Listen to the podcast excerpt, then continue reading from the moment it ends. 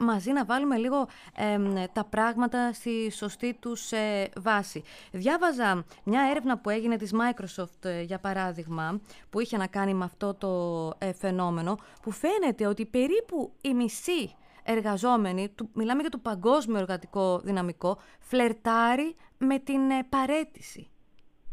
Ναι, είναι αλήθεια. Ε, πρώτα απ' όλα να, να επαναλάβω μάλλον, ε, να, να το τονίσω λίγο παραπάνω, γιατί το υπονοήσατε, ε, ότι πρόκειται για ένα φαινόμενο που αφορά κυρίως στο δυτικό κόσμο, με την πολύ ευρύτερη έννοια, δηλαδή τον ανεπτυγμένο οικονομικά κόσμο, αυτό εννοώ. Και σε αυτόν τον κόσμο ανήκει φυσικά και η Ευρώπη, η Ευρωπαϊκή Ένωση και μέσα σε αυτήν και η, η Ελλάδα.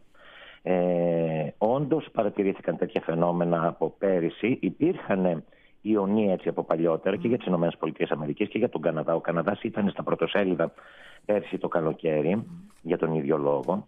Ε, αυτό, συγγνώμη, αυτό που είναι πολύ σημαντικό να καταλάβουμε είναι ότι δεν πρόκειται για ένα φαινόμενο καινούριο. Ε, αν κοιτάξουμε ιστορικά, σας μιλώ ως ε, συστημικός επιστήμονας που ασχολούμαι με το μέλλον της εργασίας. Συγκεκριμένα και διδάσκω το μέλλον της εργασίας. Ε, πρόκειται για ένα φαινόμενο το οποίο έτσι με πιο επίσημους όρους το ε, διατυπώνουμε ως ε, μεταβολή της ταυτότητας απασχόλησης. Και ειδικά το, big, το Great Resignation ή το Big Quit, όπως το είπατε, είναι ε, η μαζική μεταβολή ταυτότητας απασχόλησης, η οποία στην προκειμένη περίπτωση, στην περίοδο που διανύουμε, ε, γίνεται εθελοντικά, δηλαδή οι άνθρωποι παρετούνται. Και παρετούνται, Α, από ό,τι διαβάζω και στα διεθνή πρακτορία, από καλές θέσεις εργασίας εντός εισαγωγικών. Ακριβώς αυτό. Ε, είναι αυτό σχετικό, βέβαια. Ναι, ναι. Ακριβώς. Πρέπει να ορίσουμε, γιατί έχουν αλλάξει τα κριτήρια. Μην ξεχνάμε τώρα ότι αυτή η τάση αφορά σε δύο, στις δύο τελευταίες γενιές, τους Millennials και το Generation Ζ. Mm. Και η αλήθεια είναι ότι τα κριτήρια αυτών των ανθρώπων, πολύ σωστά για μένα, έχουν διαφοροποιηθεί πάρα πολύ με τα κριτήρια της δικής μας γενιάς. Mm. Αλλά θα ήθελα λίγο να τονίσω ότι τέτοιο φαινόμενο μιας μαζικής μεταβολής ταυτότητας απασχόλησης έχουμε ε, σε κάθε τεχνολογική επανάσταση. Έτσι, πολύ χτυπητά να πω ότι στις αρχές του εικοστού αιώνα, με τη βιομηχανική επανάσταση, ακολούθησε μια τεράστια οικονομική κρίση, μετά πόλεμος, μετά μια ίσως η πιο φωνική πανδημία στην ιστορία που έχουμε καταγράψει. Ε, και τότε ήρθε η πολύ μεγάλη μαζική μεταβολή ταυτότητας απασχόλησης, γιατί, γιατί όχι εθελοντικά τότε, δεν ήταν resignation, δεν ήταν παραίτηση, αλλά απολύθηκαν εκατομμύρια άνθρωποι, γιατί πολύ φυσικά οι μηχανές ήταν πιο παραγωγικές, δηλαδή μπορούσαν να παράγουν έργο πολύ πιο φθηνά από ότι ο άνθρωπος, οπότε μετά είχαμε την πολύ μεγάλη έκρηξη στον τομέα της παροχής υπηρεσίας. Ε... Τώρα συμβάλλει σε αυτή τη νέα αλλαγή, όπως διαφαίνεται, ακριβώς, γιατί περί αυτού είναι. πρόκειται ε, ναι. η πανδημία, για παράδειγμα, που απασχόλησε Κοιτάξτε, όλο τον πλανήτη. Σας έπιασα το συγκεκριμένο παράδειγμα, γιατί υπάρχει μια φοβερή αναλογία. Δηλαδή, από τη μεγάλη κρίση της Lehman Brothers το δύο χιλιάδες οκτώ, ακολούθησε μια τεράστια οικονομική κρίση, ε, μετά ήρθε η υγειονομική κρίση. Τώρα έχουμε έναν απειλητικό πόλεμο για όλο το δυτικό κόσμο, στην καρδιά της Ευρώπης. Ε, όλο αυτό όμως συμβαίνει με μια τελευταία τεχνολογική επανάσταση, η οποία ίσως και να είναι η πιο απειλητική για το ανθρώπινο δυναμικό, αυτή της τεχνητής νοημοσύνης. Mm. Η τεχνητή νοημοσύνη αντικαθιστά με πάρα πολύ παραγωγικό, πάρα πολύ φθηνό τρόπο, πάρα πολλές θέσεις εργασίας. Ε, έχει πιεστεί η κάθε εργασιακή θέση οικονομικά, γιατί για να μπορέσει να συντηρήσει μια επιχείρηση προσωπικό θα πρέπει να το καταστήσει παραγωγικό, που σημαίνει ότι θα πρέπει να πέσει το κόστος εργασίας. Γι' αυτό και έχουμε και πάρα πολλοί απάνθρωπες τάσεις σε πολλά εργασιακά περιβάλλοντα. Από την άλλη μεριά όμως, όπως διδάσκω κιόλας από το δύο χιλιάδες έντεκα σε αυτά τα κόρσια που κάνω, ε, ξέρουμε πια ότι ακόμη και επαγγέλματα τα οποία ήταν... Ε, Ε, τι να σας πω, ε, πολύτιμα στη φιλοδοξία του κάθε γονέα για να προσανατολίσει το παιδί του, όπως ένας γιατρός, ένας μηχανικός ή ένας δικηγόρος κτλ. Αντικαθίστανται οι λειτουργοί, οι έμψυχοι λειτουργοί, οι άνθρωποι από μηχανές. Και η τεχνητή νοημοσύνη καλπάζει, δεν τρέχει απλά. Τώρα, αυτή είναι η παράμετρος που έχει να κάνει ε, με, την, ε, με το ότι αναγκαστικά θα χαθούν θέσεις εργασίας λόγω της τεχνητής νοημοσύνης. Όμως, αν μου επιτρέπετε, ναι. θα το οδηγήσω λίγο στο Big Resignation.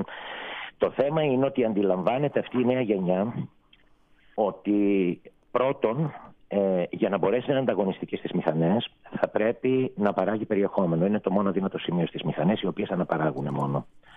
Ε, Δεύτερον, και η υγειονομική κρίση και η οικονομική κρίση που ήρθε ε, άντρωσε μια νέα γενιά ανθρώπων οι οποίοι άρχισαν να σκέφτονται φιλοσοφικά με τελείως διαφορετικό τρόπο τη ζωή τους, τον προορισμό τους. Έχει, έχει Τώρα... αλλάξει η αντίληψή τους απέναντι Ακριβώς. στα πράγματα και η στάση ζωής τους. Δηλαδή Εμείς απέναντι στα κάποτε πράγματα. διαλέγαμε επάγγελμα με πρώτο κριτήριο τον βιοπορισμό. Ναι. Το να βγάζουμε αρκετά χρήματα για να ζήσουμε καλά. Δηλαδή βλέπαμε το επάγγελμα ως ένα όχημα για να τροφοδοτήσουμε την υπόλοιπη ζωή μας μέσα από την οποία εκφραζόμασταν. Ε, σήμερα λείπει αυτό που λένε οι Ιαπωνέζοι το Ikigai. Τι είναι αυτό? Δεν ξέρω αν τον έχετε ακούσει τον όρο. Πρόκειται, είναι ένας πάρα πολύ σημαντικός όρος, ο οποίος, ε, τι να σας πω τώρα, στη συνεργασία που έχω με το Harvard Business School, μπορώ να σας πω ότι εμφανίζεται δέκα φορές σε κάθε report που λαμβάνω από αυτούς. Έχει να κάνει με το κίνητρο, την κινητήρια δύναμη που μπορεί να προκύψει μέσα από την εργασιακή απασχόληση ενός ανθρώπου, ε, με προσανατολισμό τον προορισμό του στη ζωή, την αποστολή του. Δηλαδή, δηλαδή από εδώ και πέρα ποια διαφαίνεται ότι θα είναι η κινητήριος δύναμη. Ε, αυτό ακριβώς, βρουν, η ισορροπία, το balance, δηλαδή μεταξύ ε, προσωπικής και επαγγελματικής ζωής. Ε, δεν, ένα είναι η ισορροπία, δηλαδή το ότι δεν μπορούμε να θυσιάζουμε πια την ποιότητα της ζωής μας με αυτό το rat race, το κυνήγι του ρουραίου που λένε ας πούμε, οι Αμερικάνοι, ε, κάθε τρία χρόνια να παίρνουμε μια προαγωγή, να πηγαίνουμε σε άλλη εταιρεία. Ναι, γιατί πριν από το, σημείο... τη μεγάλη παρέτηση συζητούσαμε, και αν δεν ήταν η πανδημία, θα ήταν πολύ ψηλά στην ατζέντα για το λεγόμενο burnout.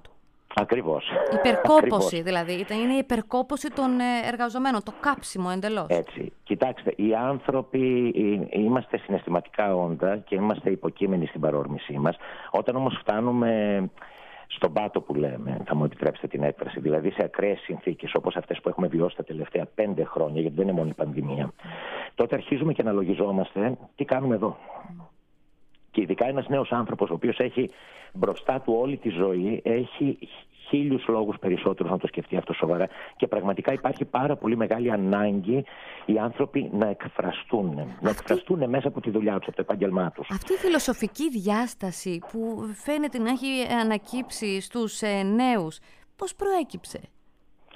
Ε, σας λέω, ε, πρώτα απ' όλα δεν είναι τυχαίο ότι το φαινόμενο εμφανίστηκε στον δυτικό κόσμο. Αυτό τι σημαίνει?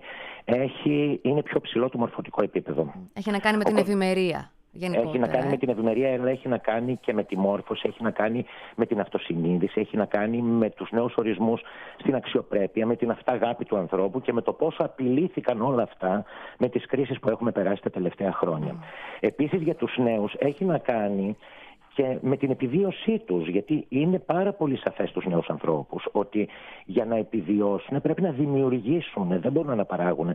Θέλω να σας πω κάτι, διάβαζα χθες μία λίστα που προέκυψε από το Harvard Business School για τους κλάδους οι οποίοι έχουν πληγεί περισσότερο από τη μεγάλη παρέτηση. Πρώτος πρώτος κλάδος είναι ο κλάδος της...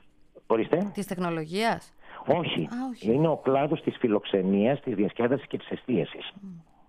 Α, γι' αυτό έχουν κρούσει, έχουν ξεκινήσει τα καμπανάκια και εδώ στο, στο, στο, στο δικό και μας θέλω κομμάτι του τουρισμού. Θέλω να σας το ερμηνεύσω λίγο, θέλω να σας το ερμηνεύσω, γιατί αυτοί είναι κλάδοι οι οποίοι πρώτα απ' όλα ε, χαρακτηρίζονται από προσωρινότητα. Δηλαδή οι άνθρωποι που εργάζονται, αν εξαιρέσουμε τους επιστήμονες τελέχη των κλάδων αυτών, mm. οι άνθρωποι που εργάζονται σε αυτούς τους κλάδους είναι περαστικοί. Δηλαδή κάνουν προσω... προσωρινά μια δουλειά ως σερβιτόροι, ως μπάρμεν, ως μάγειρες. Δηλαδή στο μυαλό ε, τους ως... είναι σαν ένα πιο παρεργό. Ένα πιο παρέργο το οποίο το κάνουν οι άνθρωποι για λόγους επιβίωσης μέχρι να προχωρήσουν είτε με τις σπουδές τους είτε με ένα μεγάλο άλμα στην καριέρα τους. Κάτω-κάτω στη λίστα, κάτω-κάτω στη λίστα του Big Resignation, δηλαδή από τους κλάδους που έχουν πληγεί λιγότερο, είναι η εκπαίδευση και ο κλάδος της υγείας. Και εδώ θέλω να τονίσω ότι στις έρευνες που κάνουμε τόσα χρόνια θεωρούμε πλέον παραδοχή το ότι τα πιο κακοπληρωμένα επαγγέλματα στον κόσμο είναι του εκπαιδευτικού και του νοσοκόμου. Παρ' όλα αυτά βλέπετε ότι αυτοί οι άνθρωποι δεν παρετούνται. Πρέπει να δούμε λοιπόν ότι αυτά Α, δεν Αυτό νομίζω το, το είδαμε στο μέγιστο βαθμό και μέσα στην πανδημία, στην καρδιά Ακριβώς. δηλαδή της πανδημίας η και για τις δύο ειδικότητες. Η αυτοθυσία, η αφοσίωση αυτών των ανθρώπων.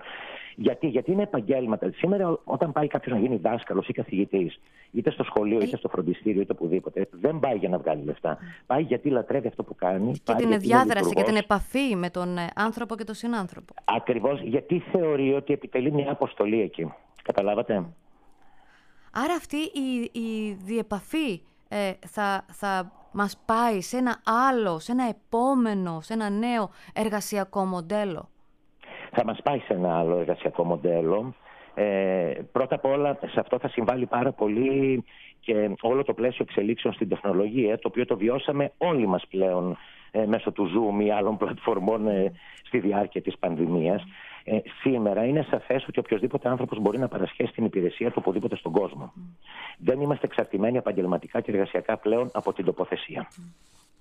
Αυτό έχει το αρνητικό ότι θα δεχτούμε πολύ πιο αμήλικτο ανταγωνισμό από παρόχους οι οποίοι μπορεί να είναι σε οικονομίες πιο φθηνές, ε, οι οποίοι όμως μπορούν να παρέχουν εξίσου υψηλής ποιότητας εργασία. Mm.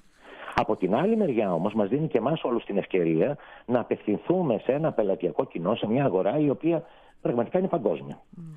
Αυτό όμως από μόνο του θα αλλάξει, πιστεύω, πάρα πολύ και τον τρόπο εξάρτησης μεταξύ παρόχου και εργοδότη. Και, και βέβαια δηλαδή, νέοι κίνδυνοι έτσι, α, αναδύονται. Ορίστε. Και νέοι κίνδυνοι αναδύονται μέσα από αυτή τη νέα σχέση. Όπως για παράδειγμα η αποσύνδεση, το δικαίωμα στην αποσύνδεση που ακόμα δεν έχει ε, λειτουργήσει, δεν ε, έχει ούτε καν αποσαφινιστεί από οδηγίες, ας πούμε, της ε, Ευρώπης.